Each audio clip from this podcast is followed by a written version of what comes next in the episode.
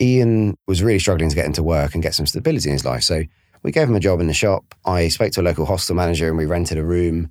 And we basically helped Ian get back into kind of normal life. And he worked at the shop for a few weeks uh, part time. And then he moved house into an actual flat. He got a job as a barista at a friend of mine's shop nearby. And helping Ian move house was like the best day of my life. And I realized that that's what I wanted to be doing as much as possible. In Camden Town, I'll meet you at the underground. In Camden Town, we'll walk there as the sun goes down. In Camden Town. Welcome to Camdeners, the official podcast for the Camden Clean Air Initiative with me, Jeffrey Young. In this podcast series, we get to know and discover the lives of Camdeners, those special individuals shaping the unique and vibrant culture of the borough of Camden. Today we're joined by Camdener Harry George, founder of Hidden Coffee.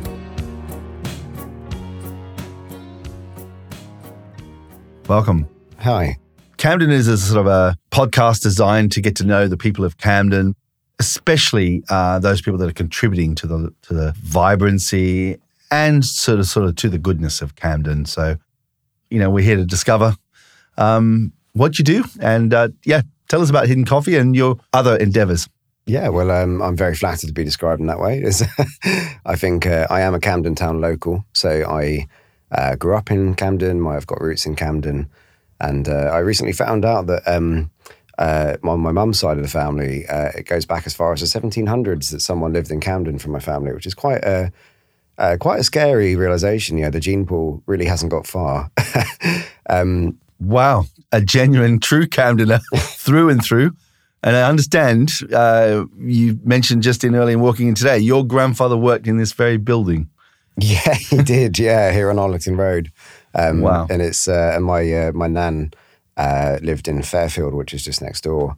Um, so it's uh, yeah, definitely got roots in the area, and I think um, that's kind of uh, the story behind why we set up Hidden Coffee. I think uh, I had set up quite a lot of coffee shops and similar businesses, and uh, I had a bit of bad luck and kind of needed to go back to my roots a little bit. And had Hidden Hidden Coffee uh, kind of felt like the right move to kind of resurrect uh, my kind of social endeavors, and being in Camden felt like a comfort zone.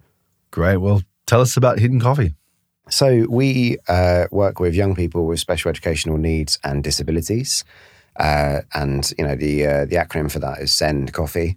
Um, we train them to be baristas, and we work with them for 48 weeks, uh, up to 48 weeks. It can be 36 weeks for certain cases, um, and that's quite a lot of tr- trying to work with someone to train them for a job. So over the period of that, you know, learning the coffee skills is actually quite quick. Um, and it works as a vehicle to teach them other life skills. So we teach them how to cook for themselves, how to travel independently, um, how to you know have a social life, how to have hobbies, uh, how to dress appropriately at work, and lots of little things that kind of go into uh, you know making that awkward transition from being a teenager to being an adult. So uh, I think it's uh, quite an interesting thing to be doing. And it's a coffee shop right in the heart of Camden, or just on the very edge of Camden town. Maybe just unpack a little bit those ideas of the kind of like the what's the process that um, these young people come, th- you know, you know, do they they sort of knock on your door and they're looking for a job or what? How, explain how it how it all unfolds. So we trialed it initially with just a young local person, a young person with a disability, um, and after kind of three month trial, uh, we started reaching out to local colleges where we offer it as a course. Uh, and those colleges take it on as a course, and they'll do one day a week at college, and they'll spend four days a week uh, at the shop with us learning how to be baristas. Um, and I think we had to be very honest. We found it very hard to recruit in Camden. I think uh, local colleges uh, and you know local council parties uh, weren't as accessible to us as other places. So we ended up uh, putting most of our learners from Newham College, who were very keen to do something innovative. Wow. Maybe if you could talk about some of the special needs these people have. What what are the what are the challenges these people you know often face with? Yeah, it's uh, it's a very very wide range. I think uh, we have people with you know mild or invisible disabilities uh, that still face the same challenges as people uh, with physical disabilities or very obvious disabilities. Um, I think, you know, at one end of the spectrum, we might have someone with cerebral palsy. At the other end, we might have someone uh, with mild autism or ADHD. And both of them kind of get pushed into the same school stream. So they both will be, you know, special educational needs defined. And I think that's where our challenge really comes in because we can't just get them all into one classroom and teach them coffee and push them out the door, which does seem to be the method that a lot of colleges are trying to do with them. And what we do instead is quite holistic. So we have one to one mentoring and one to one training. Uh, so over that entire 36 to 48 week period, they're working with one individual who every day comes in and is helping them with any of the challenges that come up. Um, for example, you know, we have someone uh, with physical dis- disability that will be helped to travel, and you know, we will sometimes help them with an Uber, or sometimes we'll help them learn how to get onto the bus, uh, or you know, a lot of things like that. But that wouldn't be relevant to someone with ADHD. So instead of that person, we'll focus on uh, mindfulness and we'll focus on things that will help them stay engaged at work and social skills. And you have talks, or um, they can go into a room and you can give that mentoring, or is it happen in the in the openness of the coffee shop? Yeah.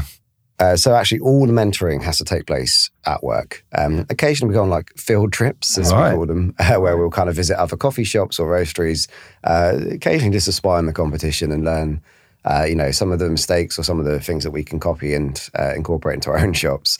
Uh, but I think uh, when they're based at the college, they're just in a normal classroom. And there's two very dedicated, talented teachers that work with them there, teaching them uh, kind of, they kind of try and patch up loose ends that, you know, the education system has kind of missed for them. So, for example, we've got one who's doing his GCSEs, uh, we've got another who's uh, doing her SATs. SAT, sorry, it's called something else now, but it's the one that they do in year nine. Um, and they're all doing different things. And that's only one day a week. So that's quite precious to them to get their academics in order. Um, but the key thing is that if we weren't doing this course and working with them, they would just be going out into the wide world without any of that. You know, those final years at college are really critical for them making the transition to being adults, or they become a risk of uh, a term that is almost synonymous with a slur, which is uh, they become NEET, N E E T, uh, and that means not in education, employment, or training.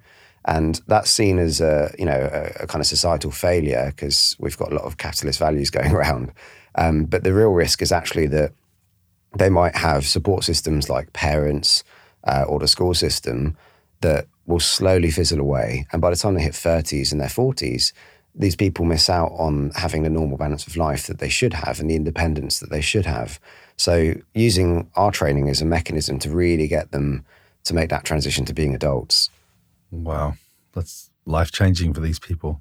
Yeah, Uh, it's yeah, great to We- see this stuff happening in the borough of Camden, and obviously um, other parts of. Um, you have other coffee shops, I hear. Yeah, so I think um, Hidden was the first uh, for this, and we were actually going to call the entire organisation Hidden at the start because uh, you know being synonymous with hidden disabilities, um, we realised that didn't quite work because a lot of disabilities weren't hidden. You know, it's uh, it would have made you know we worked with one beneficiary who was in a wheelchair, and that felt like inappropriate because it's not a hidden disability; it's very overt. Um, but uh, when we used Hidden, it was because it, it needed to be in Camden for me because uh, my last kind of venture into setting up a social enterprise uh, went catastrophically badly. I lost all my money, lost the business I'd been building up for five to seven years, and uh, kind of had to start over. And I think Hidden was a comfort zone for me because you know I knew the area so well, and I knew my friends and family would be able to come in and visit. Um, but we started it in February 2020 is when we officially launched Send. Uh, so you can imagine that six weeks later there was a global pandemic and we had to pivot slightly. So my original business model was focused around B2B sales. So we roast coffee, we sell coffee to other coffee shops, and then in theory we would offer those coffee shops a discount if they took on one of our bene- one of our trainees at the end of the course. So you know that would make it a commercial decision to help these people. Um, unfortunately, the contracts I lined up, which were big corporate caterers, those vanished when the pandemic hit. So I had to find an innovative solution to make sure we could maintain the course. So I opened quite a few other coffee shops. So we opened Wow. uh, seven more shops over the course of the year. Uh, so we're finishing Uh, we're currently at eight shops uh, from that first one in Camden. Wow. And and they in London, all over London. Yeah, those are all in London. I think uh, primarily a lot of them are based around East London, uh, mainly because we had that really good working relationship with Newham Council and Newham College, uh, Hackney Council, and New City College have been really, really supportive and reciprocated a lot of the energy that we're trying to put into this. And I think um, that kind of, you know, that's been a really hard lesson for me is that Camden might be my home and it might be where I grew up and where I've got these roots. And I think I've been quite uh, taken aback with how challenging it is to do something like this in Camden. And I would like to personally kind of invest a bit of time into making it a more, uh, you know, a better incubator of ideas like this because it's not just us doing this stuff. There's loads of people in Camden that want to set up organizations like this and do these projects that just keep getting shot down and then they move to other boroughs. Yeah, absolutely. Um, I want you to just share a little bit about your your ex um, business or your ex non-profit that you that you tried to set up. What was that, and, and what did you learn from it? So I guess um, it's better to kind of start with the, the roots of the story. I, uh, you know, I started setting up coffee shops a long time ago. I my methodology became that I would set a coffee shop up and try and find a buyer for it. So uh, my very first shop, someone offered to buy for me, and I realized that I was getting all of my profits all at once for the next few years. Uh, I used the money from that to set up a new shop, which someone then bought again. And I kind of got into this cycle of setting up coffee shops, selling them for profit, and then moving on. And I did that for a few years, and I had a kind of tick list in my head of, you know, what would make me happy. You know, buy a flat, buy a car, tick, tick. And as I kind of ticked these things off, I realized I was absolutely miserable. And I kind of had to really reflect on what made me happy and what, you know, I did want to be doing my time.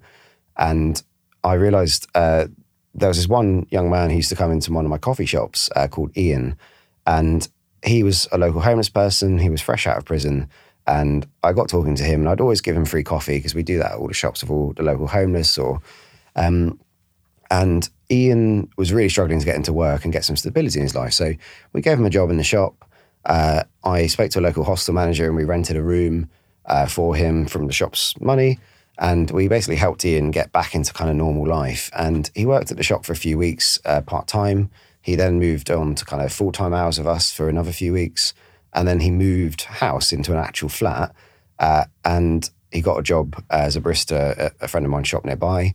And helping Ian move house was like the best day of my life. And I realized that that's what I wanted to be doing as much as possible. So I started looking into ways of building something like that. And I met someone who had a contract with the Ministry of Justice to deliver training to young offenders in a prison. And he, uh, that person had never set up a coffee business or had never worked in a coffee shop before. Um, he had a more sort of coffee design business. And I jumped at the chance and we, I went in with both feet and I converted all of my kind of wholesale customer, roasting customers that I had uh, into the kind of forming this business, which was uh, based inside Aylesbury Prison, where we trained 18, uh, we trained young offenders. And we built an actual coffee shop inside the prison. We built a roastery. And I kind of, I dived in with both feet and I was so focused on yeah, so focused on kind of making it deliver the goals and working with these young men uh, that I was very naive about kind of the business formation, very naive about uh, what the other parties and the partners wanted out of the out of the project. And I think um, the biggest mistake in that was that we formed it as a private limited company, not as a CIC, not as a non-profit, not as a charity, any of those things. And I didn't really understand at the time the significance of that. But there were several forks in the road where we had to choose between delivering the impact we wanted and delivering return on investment to our investors and our backers. And I think that ultimately it becomes the wrong thing to do to pursue the impact that you want when you reach those forks in the road because you owe your investors their money back and you owe all of the partners and the staff. And as a business, it didn't really sit right. Um, which led to a few kind of like you know problems, which uh, resulted in me kind of getting pushed out in uh, uh, you know quite unceremonious way. And I after that, I kind of you know I'd lost all my money, I lost all many years of my life and uh, quite a bit of hair from the stress of it all. Um, but I uh, kind of decided to do a bit of consulting with other charities that uh, specifically charities at the time that were trying to you know, build a similar kind of thing up. And I wanted to use that as an opportunity to learn how it could be done better. So I worked with a few homeless charities in particular, kind of thinking about Ian uh, and you know his plight. And working with those homeless charities, I realised that they all talked to one another. They were all formed correctly. I learned a lot about legal governance and compliance and charities commission and stuff like that. Um, and after doing that for a few years, and I did a bit of consultancy with some uh, uh, some potentially more evil companies, which I won't name, uh, which uh, generated enough cash to start Hidden and form Send, because um, it's all privately funded. It was all came from my own personal money and savings. Um, so I think uh, what I kind of realized through working with these ex-offenders and or young offenders and working with these homeless people is there was a consistent theme for me is that some of them were blameless. Some of them really didn't deserve the fate that they had been dealt. And i think i realized yeah to, for the record some of the young offenders i worked with 100% deserved to be there. They had done terrible things and they were in prison rightly so. And some of them that really stuck out to me were the sort of more romantic idea that people build up about someone in prison. People who, you know, I, I, couldn't quite form what it was about them that made them blameless. And then with the when I was working with the homeless people, I realized that there were some similar themes. There were people who you just couldn't help but feel maybe this wasn't right or fair. And I came to the kind of slow realization that these people had disabilities. And that was the consistent theme is that all of the people I felt had been kind of victimized by the system had a disability, and that's why they had ended up in these plights. And I realized that that's what I then wanted to form and work with young people with disabilities before some of these wider societal problems could creep in and destroy their lives. Gee. Wow. yeah, just um, I'm totally in awe of what you what you're doing and, and how it's it's come uh, and, and what impact you can actually or you are achieving. So, you know, just so proud that this stuff is happening in, in our borough. And um, wow. Um, let's move back to the topic of coffee in itself. What what was it about coffee that sort of that you saw as the either just a passion area or a vehicle for change? So my very first job was uh, that's not actually true. My very first job was in a car wash, but uh, that was only for a week, and it's not as good a story. Uh, my uh, my second job was in a coffee shop, and working there, I fell in love with it. I think um, I, I, do have a kind of very mild disability myself with kind of motor uh, called dyspraxia, uh, which makes kind of certain fine motor coordination a little bit trickier. Um, and I found it very hard to learn coffee. It took me a very long time to kind of start producing latte art and stuff like that. Um, so I kind of, I really fell in love with the idea of training people on coffee. And that was, uh, that became my kind of focus. And I got poached from the coffee shop I was working at by the roaster who supplied us uh, to become one of their trainers. And I worked as a trainer for them. And, and this was all very early in my kind of career. I, have always looked a little bit older. And at the time, I was kind of 16, uh, 17, working as a trainer uh, for people learning coffee. And I think that it kind of helped being quite young because it really disarmed, you know, a lot of egos when they come in to have this young, enthusiastic person teaching them. Um, so I did that for a while and I really loved it. But I still kind of had this weird, uh, weird idea that I was going to open a restaurant. So I moved into the restaurant industry and I managed to land this uh, restaurant manager job when I was just 19, um, which is quite a big job to have at such a young age. And I think uh, that tells you everything you need to know about frankly, about the restaurant. It wasn't a particularly good restaurant. It wasn't particularly well run. I was sort of a only port in the storm solution. Uh, and they hired me as a junior manager and then promoted me to the general manager uh, when I sort of said, look, I'm doing everything. Um, and running the restaurant for a year made me realize I really didn't want to run a restaurant. it was, uh, you know, very, very challenging. And I uh, managed to sneak into university as the fees were about to go up. So uh, a friend of mine grabbed me and explained to me that, like, if I went any other time in the future, I'd have to pay astronomically more. And I sort of realized, oh, God, I've got to go to university before fees go up. Um, and that kind of derailed the restaurant manager career, which I'm really glad about in hindsight, because uh, I think I would have done that for many years and been very miserable. Um, but the uh, kind of working through that, I went back to my coffee training roots and I started offering training services uh, to, you know, I went to Manchester and I would go around to coffee shops, bars, restaurants, and I, frankly, I'd go in and say, hey, your coffee's rubbish. Do you want me to teach you how to make it better? Uh, and they always responded quite badly to that. And I uh, didn't get any sales from that. But I eventually refined the technique a little bit, got a little bit better at kind of explaining it as a solution. And people started hiring me to do coffee training. And that uh, was the focus for a little while. But I realized that the people who needed the most training were these coffee shop owners because they would say things to me that just, as a former restaurant manager, blew my mind. Yeah, they'd be like, "What sort of profit margin should I be making on this?" And I feel like you should probably know that. Uh, or what's VAT? And I was like, "You definitely should know that one." And I think, um, do I need to form a company? And I'm like, "Well, you've had this shop open for several years. You definitely should have formed a company." And I think. Um, lots of weird and wacky questions that I ended up consulting for.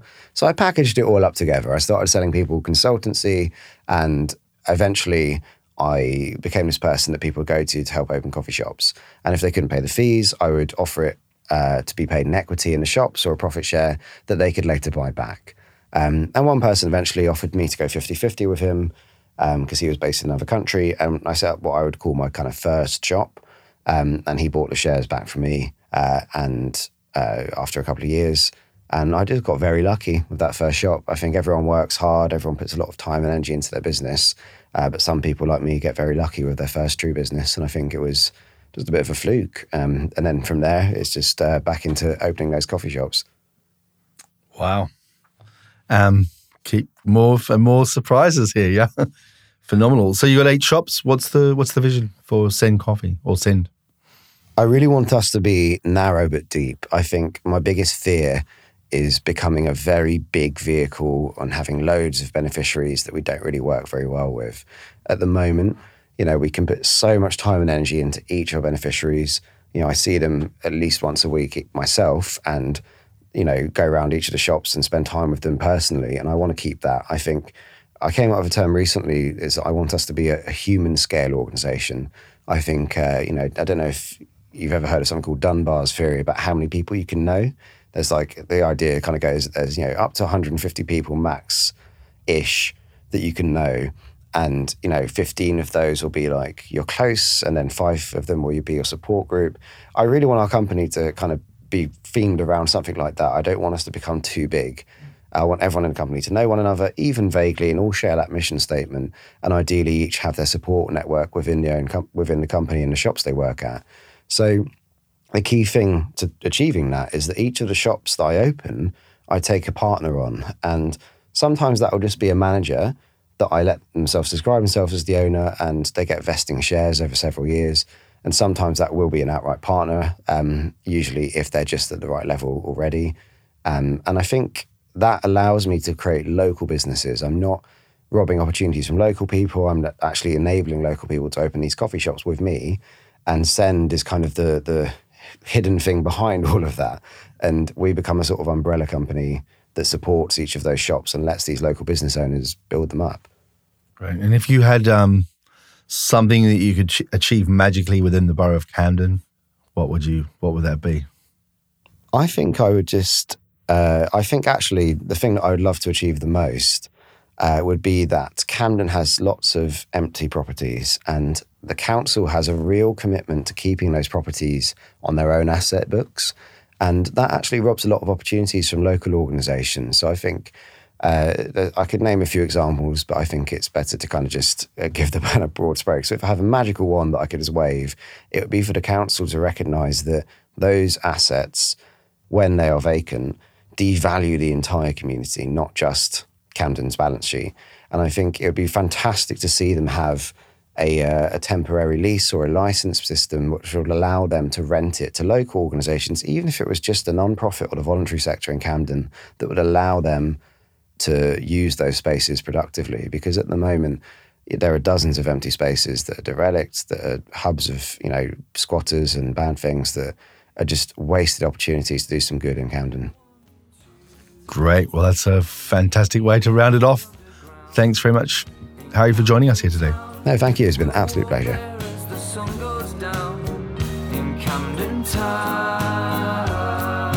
That's it for Camdeners. If you'd like more information, please see the links below. This podcast was recorded at Serendipity Studios in Arlington Road, Camden for the Camden Clean Air Initiative.